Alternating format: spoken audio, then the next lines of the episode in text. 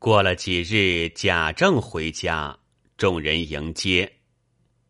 贾政见贾赦、贾珍已都回家，弟兄叔侄相见，大家立叙别来的景况。然后内眷们见了，不免想起宝玉来，又大家伤了一会子心。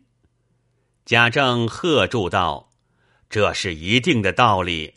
如今只要我们在外把持家事，你们在内相助，断不可仍是从前这样的散漫。别房的事各有各家料理，也不用程总。我们本房的事。”里头全归于你，都要按理而行。王夫人便将宝钗有孕的话也告诉了，将来丫头们都放出去。贾政听了，点头无语。次日，贾政进内请示大臣们，说是蒙恩感激，但为福阙，应该怎么谢恩之处。望其大人们指教。众朝臣说是代奏请旨，于是圣恩浩荡，即命必见。贾政进内谢了恩，圣上又降了好些旨意，又问起宝玉的事来。贾政据实回奏，圣上称奇，旨意说宝玉的文章故事清奇。想他必是过来人，所以如此。若在朝中可以禁用，他既不敢受圣朝的爵位，便赏了一个文庙真人的道号。贾政又叩头谢恩而出，回到家中，贾琏、贾珍接着，贾政将朝内的话述了一遍，众人喜欢。贾珍便回说：“宁国府地收拾齐全，回明了要搬过去。翠垄安圈在园内，给四妹妹养静。”贾政并不言语，隔了半日，却吩咐了一番仰报天恩的话。贾琏也趁便回说：“乔姐亲事，父亲太太都愿意给周家为媳。”贾政昨晚也知乔姐的始末，便说：“大老爷、大太太做主就是了。莫说村居不好，只要人家清白，孩子肯念书，能够上进。朝里那些官儿，难道都是城里的人吗？”贾琏答应了，是。又说：“父亲有了年纪，况且又有谭正的根子。”静养几年，诸事原仗二老爷为主。贾政道：“提起村居养静，甚合我意。只是我受恩深重，尚未酬报耳。”贾政说毕，进内，贾琏打发了，请刘姥姥来应了这件事。刘姥姥见了王夫人等。便说些将来怎样升官，怎样起家，怎样子孙昌盛。正说着，丫头回道：“花自芳的女人进来请安。”王夫人问几句话，花自芳的女人将亲戚做媒，说的是城南蒋家的，现在有房有地，又有铺面。姑爷年纪略大几岁，并没有娶过的。况且人物长得是百里挑一的，王夫人听了愿意，说道：“你去应了，隔几日进来再接你妹子吧。”王夫人又命人打听，都说是好。王夫人便告诉了宝钗，仍请了薛姨妈，细细的告诉了袭人。袭人悲伤不已，又不敢违命呢。心里想起宝玉那年到他家去，回来说的死也不回去的话。如今太太硬做主张，若说我守着，又叫人说我不害臊；若是去了，实不是我的心愿。便哭得夜哽难明。又被薛姨妈、宝钗等苦劝，回过念头想到：我若是死在这里，倒把太太的好心弄坏了。我该死在家里才是。于是袭人含悲叩辞了众人。那姐妹分手时，自然更有一番不忍说。袭人怀着必死的心肠上车回去，见了哥哥嫂子，也是哭泣，但只说不出来。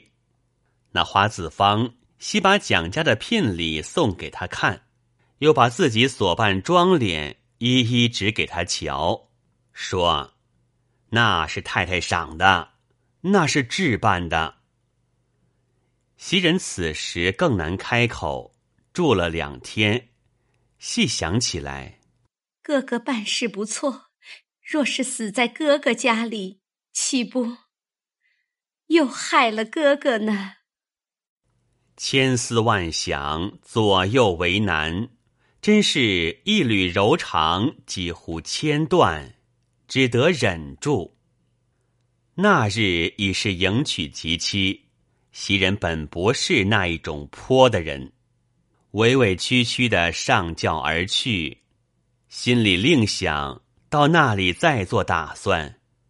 岂知过了门，见那蒋家办事极其认真，全都按着正配的规矩。一进了门，丫头仆妇都称奶奶。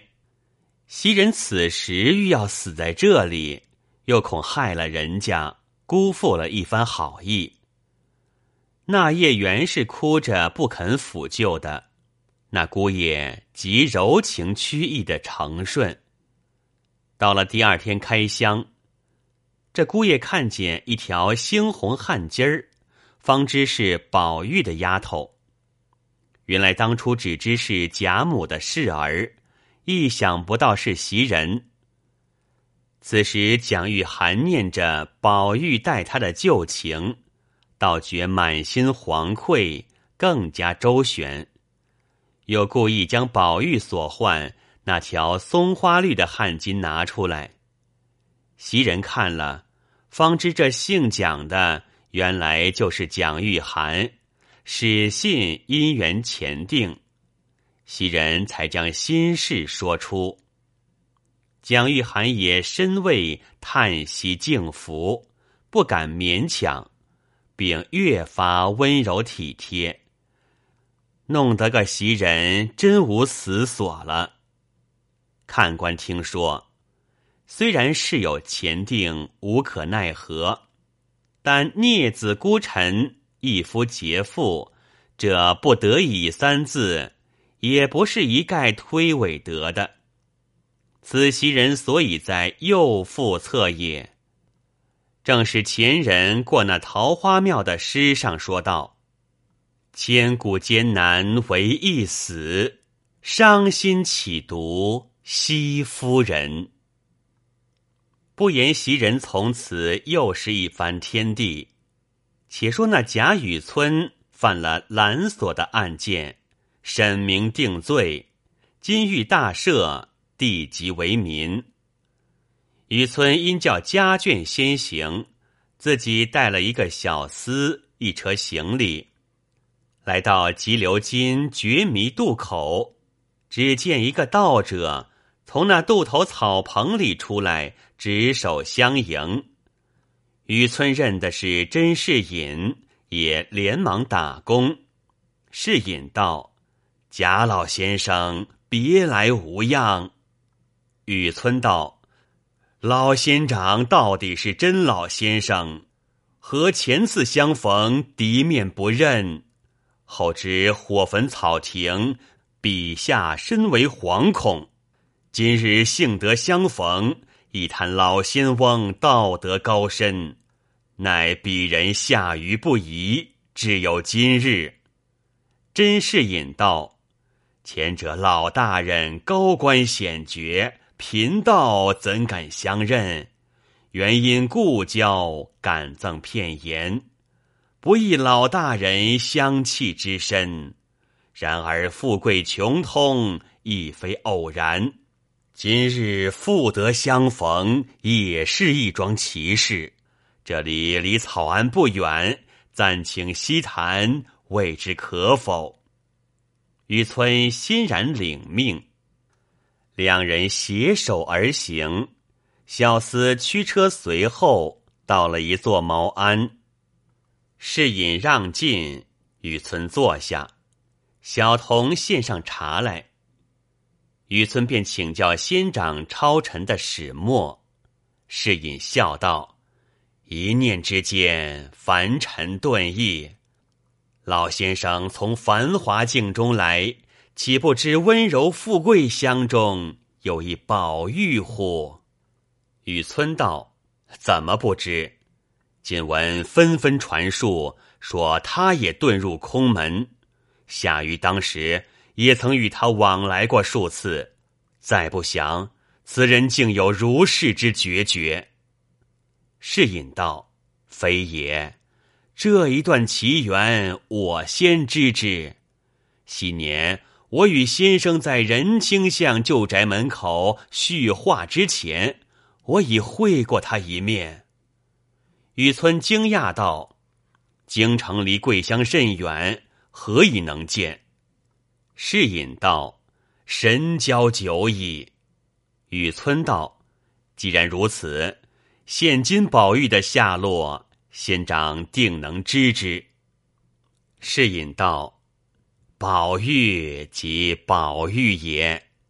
那年荣宁查抄之前，差代分离之日，此玉早已离世。一为避祸，二为撮合。”从此溯源一了，行至归依，又复稍事神灵，高魁贵子，方显得此玉那天齐地灵锻炼之宝，非凡间可比。前经茫茫大事，渺渺真人携带下凡，如今尘缘已满，仍是此二人携归本处。便是宝玉的下落。雨村听了，虽不能全然明白，却也识之四五，便点头叹道：“原来如此，下愚不知。但那宝玉既有如此的来历，又何以情迷至此？复又货物如此，还要请教。”侍隐笑道。此事说来，老先生未必尽解。太虚幻境即是真如福地，两番月策，原始妖中之道，粒粒生平，如何不悟？仙草归真，焉有通灵不复原之理呢？雨村听着，却不明白了。知先机也不便更问，引诱说道：“宝玉之事既得闻命，但是婢族闺秀如是之多，和元妃以下算来结局，俱属平常呢。”是隐叹息道：“老先生莫怪拙言，贵族之女，俱属从晴天孽海而来。”大凡古今女子，那淫字固不可犯，只这情字也是沾染不得的。所以崔莺苏小，无非仙子陈心；宋玉香如，大是文人口孽。凡是情丝缠绵，和那结局就不可问了。雨村听到这里。不觉扭须长叹，引诱问道：“请教老仙翁，那荣宁两府尚可如前？”是引道：“福善祸淫，古今定理。现今荣宁两府，善者修缘，恶者毁祸。将来兰桂齐芳，家道复出，也是自然的道理。”雨村低了半日头，忽然笑道：“是了，是了。现在他府中有一个名兰的，以众相榜，恰好应着兰字。试闻老仙翁说兰贵其方，又道宝玉高魁子贵，莫非他有一父之子可以飞黄腾达的吗？是隐微微笑道：“此系后事，未便欲说。”雨村还要再问，是隐不答，便命人设具盘孙，邀雨村共食。食毕，雨村还要问自己的终身，是隐便道：“老先生草安暂歇，我还有一段俗缘未了，正当今日完结。”雨村惊讶道。仙长纯修若此，不知尚有何俗缘？是隐道，也不过是儿女私情罢了。雨村听了一发惊异，请问仙长何出此言？是隐道，老先生有所不知，小女英莲又遭陈劫，老先生出任之时，曾经判断。今归薛姓，产难完结，一义子于薛家，已成宗挑。此时正是元辰脱尽之时，只好接引接引。侍隐说着，拂袖而起。雨村心中恍恍惚惚，就在这急流金、绝迷渡口、草庵中睡着了。这是引自去渡脱了香菱，送到太虚幻境，教那警幻仙子对策。刚过牌坊，见那一僧一道飘渺而来，是隐接着说道：“大士真人，恭喜贺喜，情缘完结，都交割清楚了吗？”那僧道说。情缘尚未全结，倒是那蠢物已经回来了，还得把他送还原所，将他的后事续明，也不枉他下世一回。世隐听了，便拱手而别。那僧道仍携了玉到青埂峰下，将宝玉安放在女娲炼石补天之处。各自云游而去。从此后，天外书传天外事，两番人作一番人。这一日，空空道人又走青埂峰前经过，见那补天未用之时仍在那里，上面字迹依然如旧。又从头的细细看了一遍，见后面记文后又历述了多少收圆结果的话头，便点头叹道：“我从前见师兄这段奇文，原说可以文世传奇，所以曾经抄录，但未见返本还原，不知何时复有此一佳话。”方知师兄下凡一次，磨出光明，修成圆觉，也可谓无负遗憾了。只怕年深日久，字迹模糊，凡有喘错，不如我再抄录一番，寻个世上清闲无事的人，托他传遍，知道奇而不奇，俗而不俗。真而不真，假而不假，或者沉梦劳人，聊庆鸟呼归去，山林好客更从石化飞来，亦未可知。想必便又抄了，仍秀至那繁华昌盛的地方，便寻了一番。不是建功立业之人，即系虎口谋衣之辈，哪有闲情更去和石头饶舌？直寻到急流津绝迷渡口草庵中，睡着一个人，因想他必是闲人，便要将这抄录的石头记给他看看。哪知那人再叫不醒，空空道人复又使劲拉他，才慢慢的开眼坐起。便接来草草一看，仍旧掷下道：“这事我已亲见尽知，你这抄录的尚无喘错，我只指与你一个人，托他传去，便可归结这一新鲜公案了。”空空道人忙问何人，那人道：“你须待某年某月某日某时，到一个道红轩中，有个曹雪芹先生，只说贾雨村言，托你如此如此。”说毕，仍旧睡下了。那空空道人牢牢记着此言。又不知过了几世几劫，果然有个道红轩。见那曹雪芹先生正在那里翻阅历来的古史，空空道人便将贾雨村言了，方把这石头记事看。那雪芹先生笑道：“果然是贾雨村言了。”空空道人便问。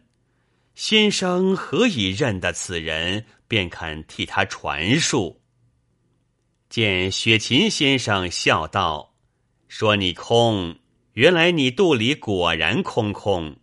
既是贾雨村言，但无余鲁害史以及被谬矛盾之处，乐得与二三同志久于饭饱，与西灯窗之下同消寂寞。”又不必大人先生品题传世，似你这样寻根究底，便是刻舟求剑，浇筑古色了。那空空道人听了，仰天大笑，掷下抄本，飘然而去。一面走着，口中说道：“果然是敷衍荒唐。”不但作者不知，抄者不知，并阅者也不知，不过游戏笔墨，陶情事性而已。后人见了这本奇传，亦曾提过四句寄语，为作者缘起之言，更转一竿头云：说到心酸处。荒唐欲可悲，由来同一梦，休笑世人痴。